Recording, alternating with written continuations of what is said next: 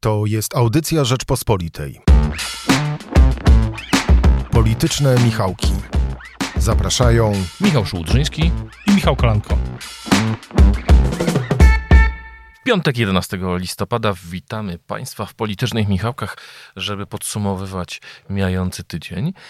Ale Michał Kolanko zaproponował bardzo ciekawą formułę naszej dzisiejszej rozmowy, żebyśmy się skupili nawet nie na tym, co minęło, co wydarzyło się w tym tygodniu, który minął, ale żeby popatrzeć na wydarzenia w ostatnich tygodni pod kątem tego, co zdeterminuje zaczynającą się właśnie drugą połowę kadencji, bo to właśnie niedawno rozmawialiśmy o 2 latach od wyborów, teraz będziemy mieli 2 lata od zaprzysiężenia nowego Sejmu i tak, popatrzmy właśnie przez ten pryzmat. Michale, chciałem cię zapytać o tą taką sytuację, ponieważ rok temu PiS przeżył potężny wstrząs dotyczący poparcia. Chodziło o sprawę wyroku Trybunału Konstytucyjnego w sprawie aborcji. Ta sprawa jakoś przycichła i przez wiele miesięcy można było rozmawiać z młodymi ludźmi, którzy byli dosyć sfrustrowani, mówiąc, protestowaliśmy w październiku 2020 roku, ale nic to nie dało. No, nie mamy sprawczości. Tymczasem przed kilkoma dniami doszło do tragedii w Pszczynie, gdy zmarła kobieta, która, jak twierdzi, z powodu wyroku Trybunału Konstytucyjnego, tak pisała w SMS-ach do swojej rodziny, nie była ratowana, ponieważ lekarze bali się odpowiedzialności prokuratorskiej w sytuacji, gdyby doszło do przerwania ciąży. W efekcie niestety doszło do tragedii. Dziecko zmarło, matka zmarła na sepsę. I widać, że od kilku dni ten temat zaczyna funkcjonować w debacie publicznej bardzo mocno. I to jest chyba taka sytuacja, tym bardziej dla PiS-u niekorzystna, że w sprawie aborcji, znaczy w sprawie tego, co się wydarzyło, czyli de facto prawie całkowitego zakazu aborcji, PiS jest przeciwko emocjom społecznym, przeciwko większości społecznej. Owszem, istnieje pewien odsetek kilkunastoprocentowy, który jest zwolennikiem zaostrzania albo utrzymania obecnego prawodawstwa, natomiast jednak duża część społeczeństwa, w tym duża część wyborców PiS-u, uważa obecny status quo za nieakceptowalny. Jaki to będzie miało wpływ, Michale, na najbliższe tygodnie i na tą debatę w sprawach światopoglądowych, przede wszystkim w sprawie aborcji? Dzień dobry. Pytanie rzeczywiście jest, co dalej w drugiej części kadencji? Myślę, że to podpisanie tych umów koalicyjnych ze środowiskiem Marcina Ociepy i z Adamem Bielanem, podpisanie tych umów można uznać za symboliczny początek drugiej części kadencji. Nie wiemy tylko, czy ta druga część kadencji będzie równie długa jak pierwsza, no ale na razie plan PiS-u jest, tak jak wielokrotnie o tym mówiliśmy i pisaliśmy, taki, że rzeczywiście do 2023 wybory mają być w konstytucyjnym terminie. I pytanie, myślę, po pierwsze warto w tej kwestii zwrócić uwagę na to, że w tym tygodniu, bo ja uważam, że ten tydzień, tak jak w soczewce, pokazuje tematy i sprawy, trendy być może też na kolejne lata. Pytanie jest, czy PiS jest w stanie w ogóle legislacyjnie tutaj wykonać jakiś ruch, na przykład przyjmując projekt Andrzeja Dudy, który chyba sam Andrzej Duda porzucił szybko po tym, jak wysłał do Sejmu, i wydaje się, że nie ma w klubie PiS w ogóle większości do tego, żeby taki projekt przyjmować. Ja przypomniałem sobie rozmowę z prezesem Kaczyńskim rok temu, i on już wtedy sugerował w rozmowie z Rzeczpospolitą, że właśnie w PiS-ie w klubie PiS są zdania podzielone. I myślę, że dzisiaj tej większości tym bardziej nie ma, a nie ma też chyba widoków na to, żeby opozycja była skłonna pomóc w tej sprawie PiS-owi, chociaż tutaj można by na pewno... To na pewno jest kwestia do debaty. Ja sobie dzisiaj chociaż nie wyobrażam, że opozycja przyjmuje ten projekt prezydencki. Trudno sobie wyobrazić, żeby Lewica, znaczna część Platformy, głosowała za tym projektem. który dla niej będzie nie dość liberalny. Pytanie tylko, czy on nie jest polepszeniem stanu obecnego. Na pewno w jakimś sensie można go tak, PiS mógłby go tak przedstawić. Natomiast i to jest pierwsza rzecz, że są limity tej większości w Sejmie, którą Jarosław Kaczyński z pewnym trudem, ale jednak odbudował. Po drugie, pytanie, czy sprawa z Pszczyny, sprawa Izabeli będzie miała taki efekt właśnie kanalizujący emocje w kolejną falę, nazwijmy to, poparcia dla większej liberalizacji.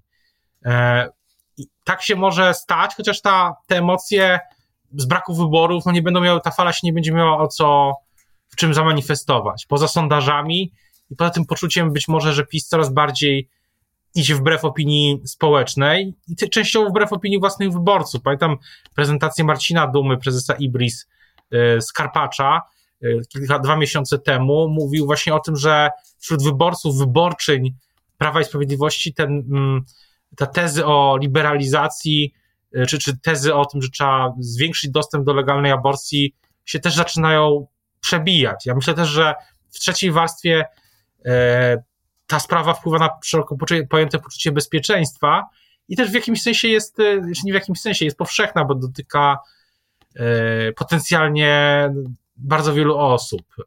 Więc to wszystko sprawia, że to jak rozgrywa się w emocjach społecznych ta historia jest dla PiS-u na pewno taktycznie na ten moment niekorzystne. Czy będzie bezpośrednim powodem, jeśli nastąpi spadek poparcia taki wyraźny jak rok temu, tego w tym momencie nie wiem. Tak samo może będzie tak, że będzie spadek poparcia i wszyscy uznamy, że to po prostu jest efekt tej historii, a będzie to efektem czegoś innego, na przykład drożyzny. No tak, ale zobaczmy, do drożyzny sobie oczywiście zaraz przejdziemy, ponieważ ona również tą drugą część kadencji będzie wypełniać, ale ja się zastanawiam nad tym, wiem, że to może kogoś oburzyć, że mówię o twardej polityce i działaniach wizerunkowych, ale PiS koncertowo sprawę z Pszczyny zawalił, dlatego że z jednej strony mamy bardzo wyraźny głos z drugiej strony. To wina PiS-u. To jest efekt waszego wyroku Trybunału Konstytucyjnego, waszego wyroku, za który odpowiadacie z 22 października 2020 roku. PiS zachowuje się jak słoń w składzie porcelany. Już spuśćmy zasłonę milczenia na te oburzające słowa Marka Suskiego, który mówi, że biologia jest taka, że dzieci czasem umierają przy porodzie i matki czasem umierają, bo właśnie to jest... To były słowa, których w zasadzie to był ton, jak Marek Suski mówił o tym, że dzisiaj przed siedzibą PiS-y pękła płyta chodnikowa, taka jest dokładnie, a poza tym pamiętajmy o tym, że właśnie wyznacznikiem cywilizacji jest to, jak mało dzieci umiera przy porodzie, jak mało kobiet umiera podczas połogu. W związku z tym to jest właśnie miarą tego, jak jesteśmy krajem cywilizowanym. Ale zostawmy Marka Suskiego, bo mnie zdumiało co innego, dlatego że właściwy głos szeroko rozumianej prawej strony w tej sprawie odgrywał Krzysztof Bosak, posłowie Konfederacji i Ordo Iuris. PiS nie miał w tej sprawie prawie nic ciekawego do powiedzenia. To wypowiedział wicemarszałka Terleckiego, która była chyba takim, pewnie takim po prostu chlapnięciem, jak to się mówi. Ale ona jakoś, mam wrażenie, że nie przebiła się do opinii publicznej. Ta polaryzacja właśnie jest w tym kierunku i teraz pytanie jest takie, czy to sprawia, że PiS będzie przyklejany do Ordo Iuris i Konfederacji, czy też, no bo wiemy, że Ordo Iuris i Konfederacja ma w sprawie podejścia do aborcji znacznie bardziej jednolite stanowisko niż wyborcy PiS-u, którzy są tutaj całkowicie podzieleni. Skąd ta niemoc? Dlaczego PiS nie miał pomysłu, jak zareagować na tą sytuację? No, wiem, że to jest brzmi jak polityczny cynizm, ale mógł PiS się po prostu od tej sytuacji odciąć, powiadomić prokuraturę, zlecić kontrolę ministra zdrowia, zlecić kontrolę Narodowego Funduszu Zdrowia, powiedzieć, doszło do tragedii, strasznie jesteśmy nią wstrząśnięci, wyjaśnijmy ją do końca, nie stawiajmy kropki nad i, dopóki nie będziemy mieli wszystkich ekspertyz, współczujemy rodzinie, oferujemy jej pomoc. No, wiesz, jak się PR-owsko takie rzeczy rozgrywa w polityce. Potrafił takie rzeczy, ale teraz jak gdyby taka kompletna bezwład. Czyli jest kilka powodów. Myślę, że jeden powód to na pewno jest taki, że ogólnie to, co się jawi, to jest kompletny brak empatii ze strony rządzących, ze strony Prawa i Sprawiedliwości, kiedy ta empatia, zwłaszcza w tej chwili, byłaby politycznie wskazana. Inna rzecz to pytanie, na ile PiS w ogóle byłby wiarygodny w takich komunikatach, w takich działaniach, o których ty mówisz, ze względu na też przypominane wypowiedzi prezesa Kaczyńskiego i innych polityków PiS w tej kwestii. Trzecia rzecz to, myślę, jest przekonanie o tym, że... Bo inaczej, jest też takie... Być może po prostu uwaga była skierowana gdzieś indziej, a uznano tą historię za taką... Przepraszam, za temat, który nie ma większego... Że temat, który się... Zabrakło szybkiej reakcji. Ktoś w tym tygodniu mówił mi, znający sytuację na nowo... Znaczy to, jak działa PiS, że strategia będzie sformułowana za 3 tygodnie. I tak rzeczywiście może być. Pamiętamy, że w przypadku wielu innych kryzysów te strategie też były formułowane późno, a teraz będzie już na to zdecydowanie za późno, bo zachodzi ten efekt, o którym ty mówiłeś. To jest też pytanie na kolejne miesiące, czy taka polaryzacja, widzieliśmy to już przy tej demonstracji na Placu Zamkowym, czy będzie taka polaryzacja nie na linii opozycja PiS, opozycja Kaczyński, opozycja Morawiecki, tylko właśnie opozycja Ordo Iuris, opozycja Bąkiewicz, opozycja, te wszystkie ruchy czy siły, które są poza PiS-em, lub też takie jak Solidarna Polska, której wypowiedź tygodnia to chyba zdecydowanie jest wypowiedź posła Kowalskiego o tym, że, mówię to oczywiście ironicznie, że referendum w 2027 roku polexitowe jest możliwe, od tego się odciął i Piotr Müller, i Ryszard Terlecki. Więc na ile taka polaryzacja będzie występowała częściej, dla PiS-u to jest na pewno zła wiadomość. Szczególnie, że jeśli chodzi o Roberta Bąkiewicza, to przyszły tydzień będzie dla PiS-u znów kłopotliwy. Opisuje w magazynie Plus Minus, w felietonie, jak PiS właściwie w ciągu ostatnich kilku lat oddał patriotyczne emblematy Bąkiewiczowi, bo to przecież on organizuje Marsz Niepodległości, to on organizuje marsz 1 sierpnia ulicami Warszawy, skrzykuje ludzi, którzy stoją z racami i robią taką kibicowską oprawę tego wydarzenia. Tam są przemowy bardzo ostre, radykalne, antyokrągłostołowe, bo tak to Polska jest nazywana Republiką Okrągłego Stołu, antyunijne. I znów to będzie triumf tego Roberta Bąkiewicza, który w prawicowych mediach tych popierających rząd zaczyna funkcjonować jako dyżurny patriota. I to będzie taki raczej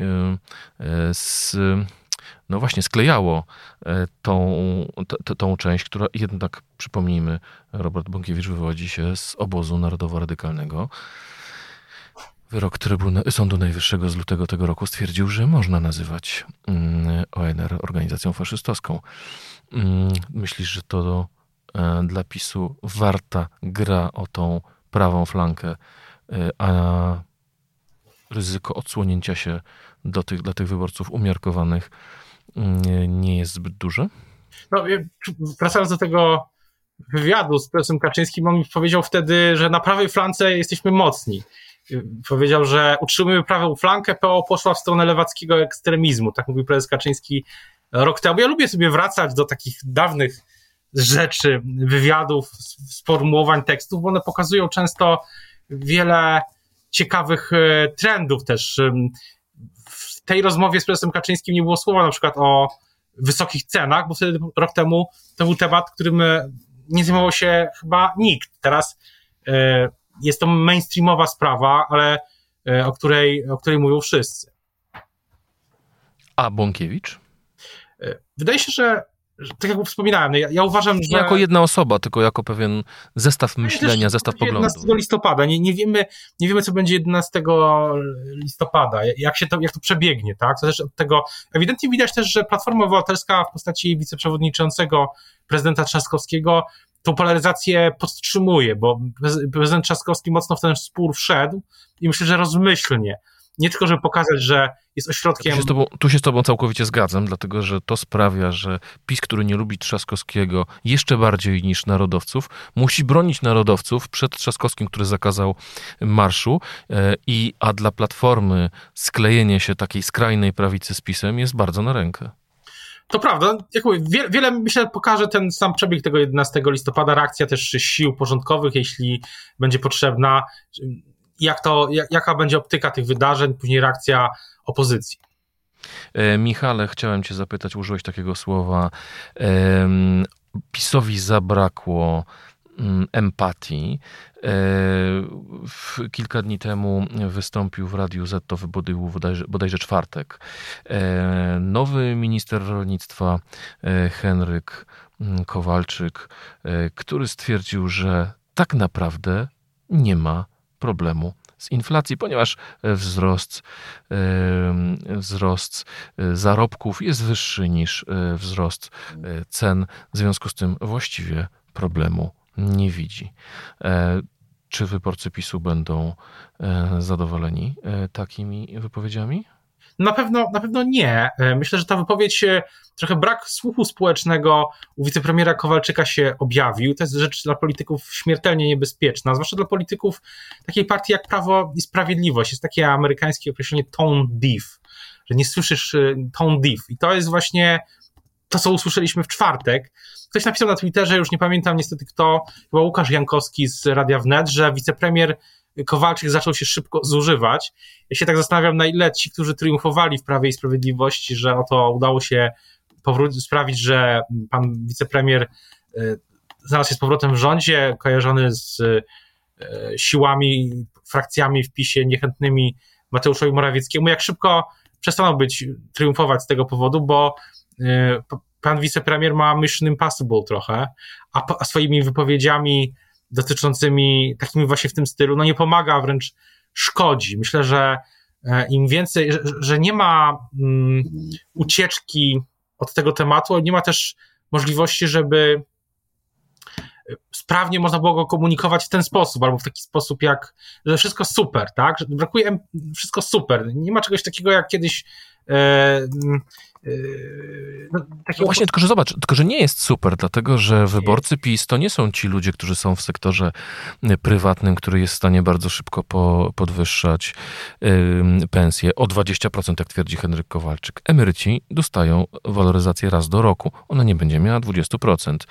Cała sfera budżetowa, nauczyciele, lekarze, pielęgniarki, pielęgniarze, wszyscy ci, którzy mają pensje powiązane z budżetem, oni nie dostali w tym roku 20% podwyżek, tak jak ci, którzy funkcjonują w sferze budżetowej. I jeszcze tutaj o rolnictwie pewnie będziemy mówić dłużej, ale jeżeli popatrzymy na ceny surowców w skupach rolnych, to wszystko tanieje. W związku z tym rolnicy więc większe płacą rachunki, a przychody ich rosną, a nie maleją. Ich przychody maleją, a nie rosną o 20%. Więcej muszą jeszcze płacić na przykład więcej za nawozy sztuczne, bo ich cena rośnie przez to, że jest powiązana z cenami gazu.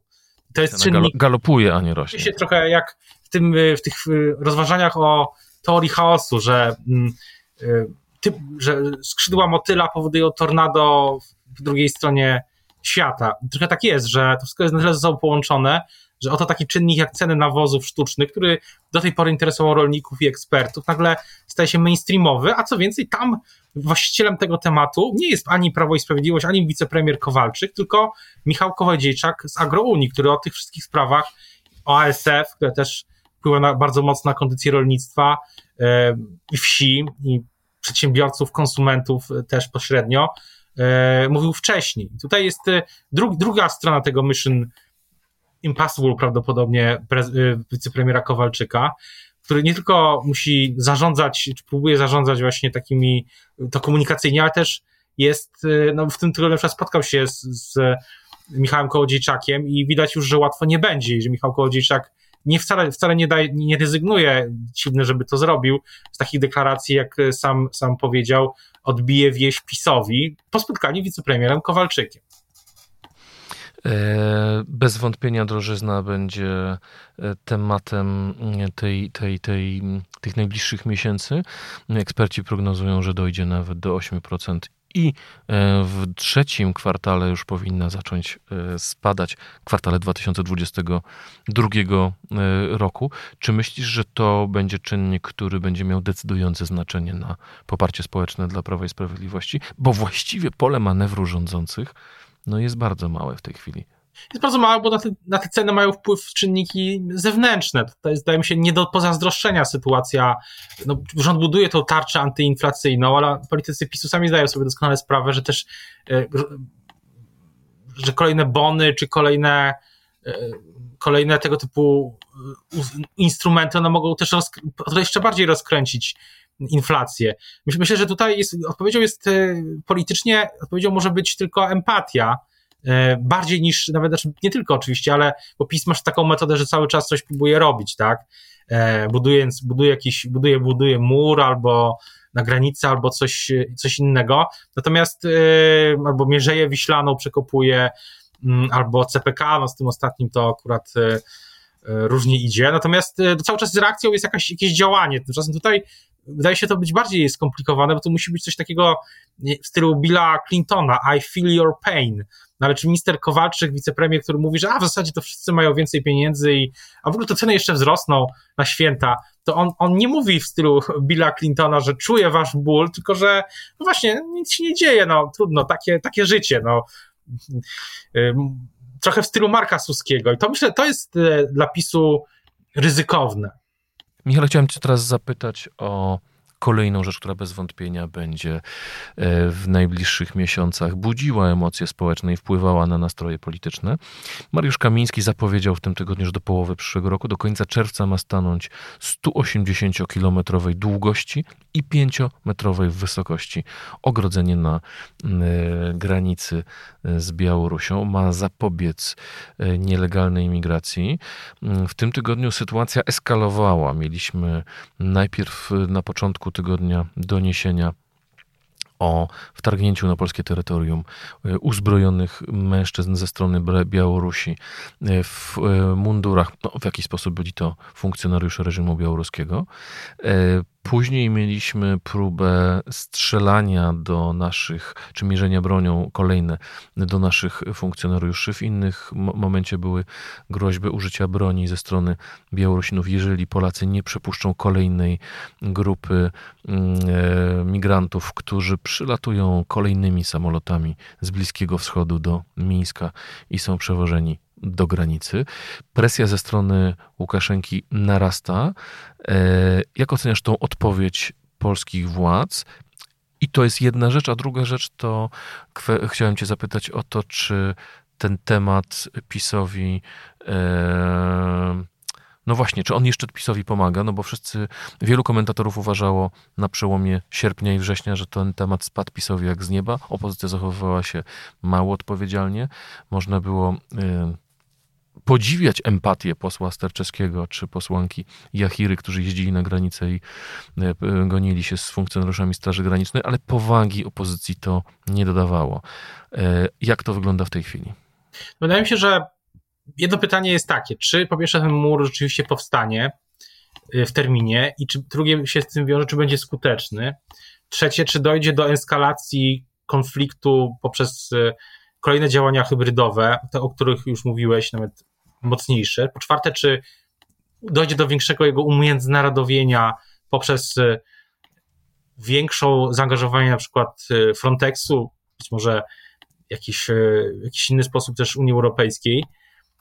I po piąte, czy jak będzie się zachowywała opozycja? Bo na razie Platforma mówiła, że PiS rozkradnie te pieniądze na ten mur.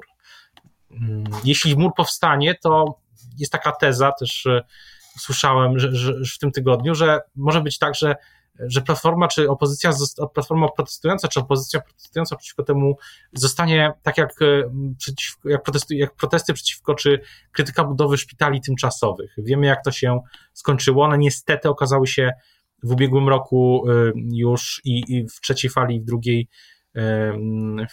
w kolejnych falach przydatne. Teraz niestety chyba też. Więc tu jest bardzo wiele pytań. Myślę, że jednak kluczowe jest to, czy ten mur po prostu powstanie, czy PiS jest w stanie, czy rząd jest w stanie go zbudować wystarczająco szybko i co się oczywiście stanie po tym, jak skończy się stan wyjątkowy, czy PiS się zdecyduje na ponowne jego wprowadzenie, co byłoby, myślę, przyznasz, dosyć niebezpiecznym jednak precedensem, jednym z kolejnym zresztą, przez ostatnie kolejnym zresztą, natomiast i też oczywiście jak co na to wszystko wtedy zrobi, powie opozycja. Mnie zaskakuje to, że PiS też narracyjnie tutaj nie potrafi tego rozegrać, dlatego że opowieści o tym, że kto krytykuje budowę muru albo kto w jakikolwiek sposób podważa działania PiS-u, gra w tej samej drużynie, co Aleksander Łukaszenko i jest jego agentem w Polsce, chyba już powoli przestaje działać. I nie mam takiego wrażenia, że jest takie powszechne społeczne odczucie o tym, że no, PiS sobie z tym świetnie radzi. No chyba sobie nie radzi z tym kryzysem. Tego na pewno we wrześniu, na przełomie sierpnia i września pomogło to zachowanie opozycji, bo akurat empatia jest w polityce ważna, ale powaga jeszcze ważniejsza czasami. W przypadku takich kryzysów, gdzie ludzie jak czują zagrożenie, gromadzą się wokół rządzących, to ten kontrast opozycji jest szczególnie ważny. Pamiętamy te tweety Donalda Tuska. No miała być też rozmowa z posłem Sterczewskim, aż muszę sprawdzić, czy była, bo ten temat jakoś ucichł. I to też jest istotne, na ile ten kontrast będzie teraz widoczny. PiS ma tą opowieść cały czas taką samą też. Ona po prostu może się już po prostu zużyła. Tego też. Pytanie też na przykład, jak to będzie wyglądało w Boże Narodzenie, tak?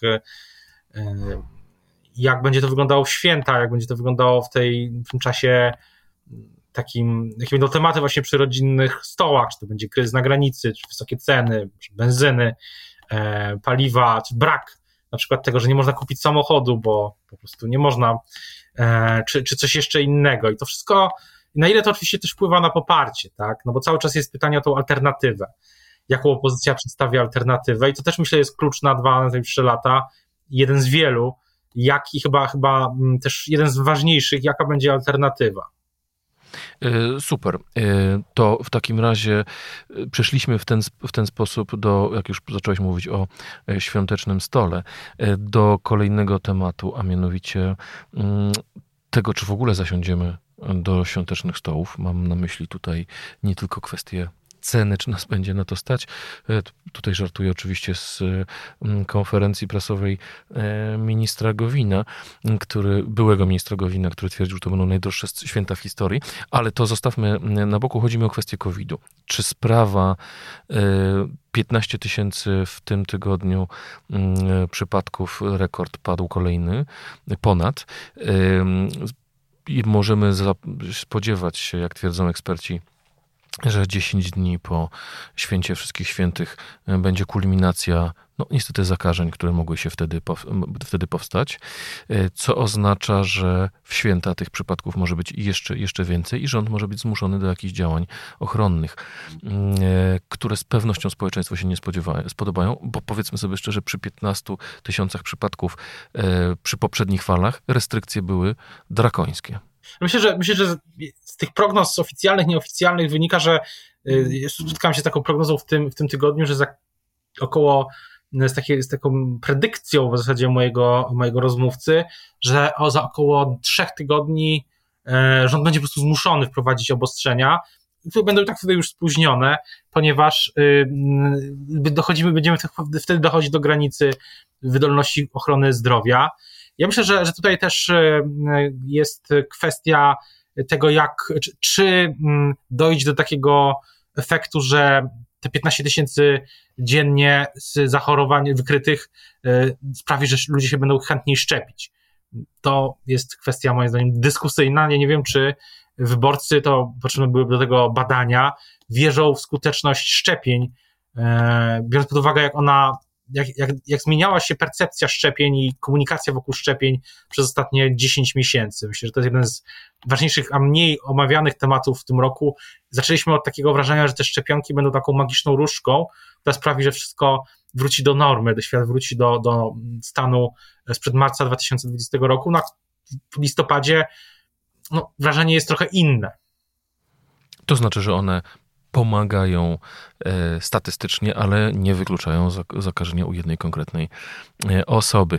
Michale, jeszcze na koniec pytanie o to, jaki wpływ będą miały relacje czy konflikty o sądownictwo z Trybunałem Sprawiedliwości, z Unii Europejskiej, z Komisją Europejską. PiS ma możliwość, jeżeli tylko zadeklaruje szybkie wycofanie się z Izby Dyscyplinarnej, przynajmniej zaliczkę uzyskać z Krajowego Planu Odbudowy, z Europejskiego Funduszu. Natomiast okazuje się, że w PiS-ie nie ma chęci szybkiego rozwiązania tej sprawy punktowo, tylko raczej chęć zrobienia wielkiej reformy Sądu Najwyższego. I zarysy ujawniliśmy w tym tygodniu w Rzeczpospolitej.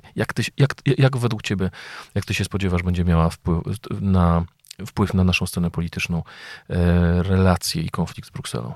No jeśli za rok będziemy rozmawiać o tej porze o sprawach unijnych i skonstatujemy, że dalej nie ma pieniędzy z Krajowego Planu Odbudowy, że on w ogóle do Polski nie trafił po roku, za rok w listopadzie 2022 i że na przykład samorządy, firmy i gospodarka nie dostały tych pieniędzy, a inne gospodarki w Europie dostają, no to w kontekście wyborów w 2023 roku, jeśli one rzeczywiście będą w tym roku, będzie, myślę, miało to spore znaczenie, bo jednak myślę, że wyborcy nie lubią braku skuteczności i tutaj będzie poczucie, że będą dwie zwalczające się narracje. Jedna o braku właśnie skuteczności, o klęsce, którą będzie mówiła ta opozycja, a drugie o tym, że bronimy swojej tożsamości, tak będzie mówił PiS, za wszelką cenę, jeśli oczywiście te pieniądze nie zostaną odblokowane. Jeśli zostaną odblokowane, to myślę, że PiS przeżyje krótkoterminową taką euforię, będzie triumf, a później sytuacja wróci mniej więcej do stanu zwykłego, to znaczy ten konflikt o praworządność i jurysdykcję, tak naprawdę niepodległe jurysdykcję, możliwości zmian w wymiarze sprawiedliwości, lepszych, gorszych, będzie trwał. Żegnają się z Państwem Michał Kolanko i Michał Szłudrzyński. Bardzo Państwu dziękujemy. Oczywiście ja żegnałem Michała, Michał żegnał mnie. Jeżeli Państwo jeszcze nie rozpoznają naszych głosów, dziękujemy Magdalenie Burkiewicz, która wydawała nasz program, i Michałowi Patyrze, który go jak zwykle sprawnie realizował. Zapraszamy do wysłuchania innych audycji Rzeczpospolitej. Do usłyszenia. Do usłyszenia. Słuchaj więcej na stronie podcasty.rp.pl. Szukaj Rzeczpospolita Audycje w serwisach streamingowych.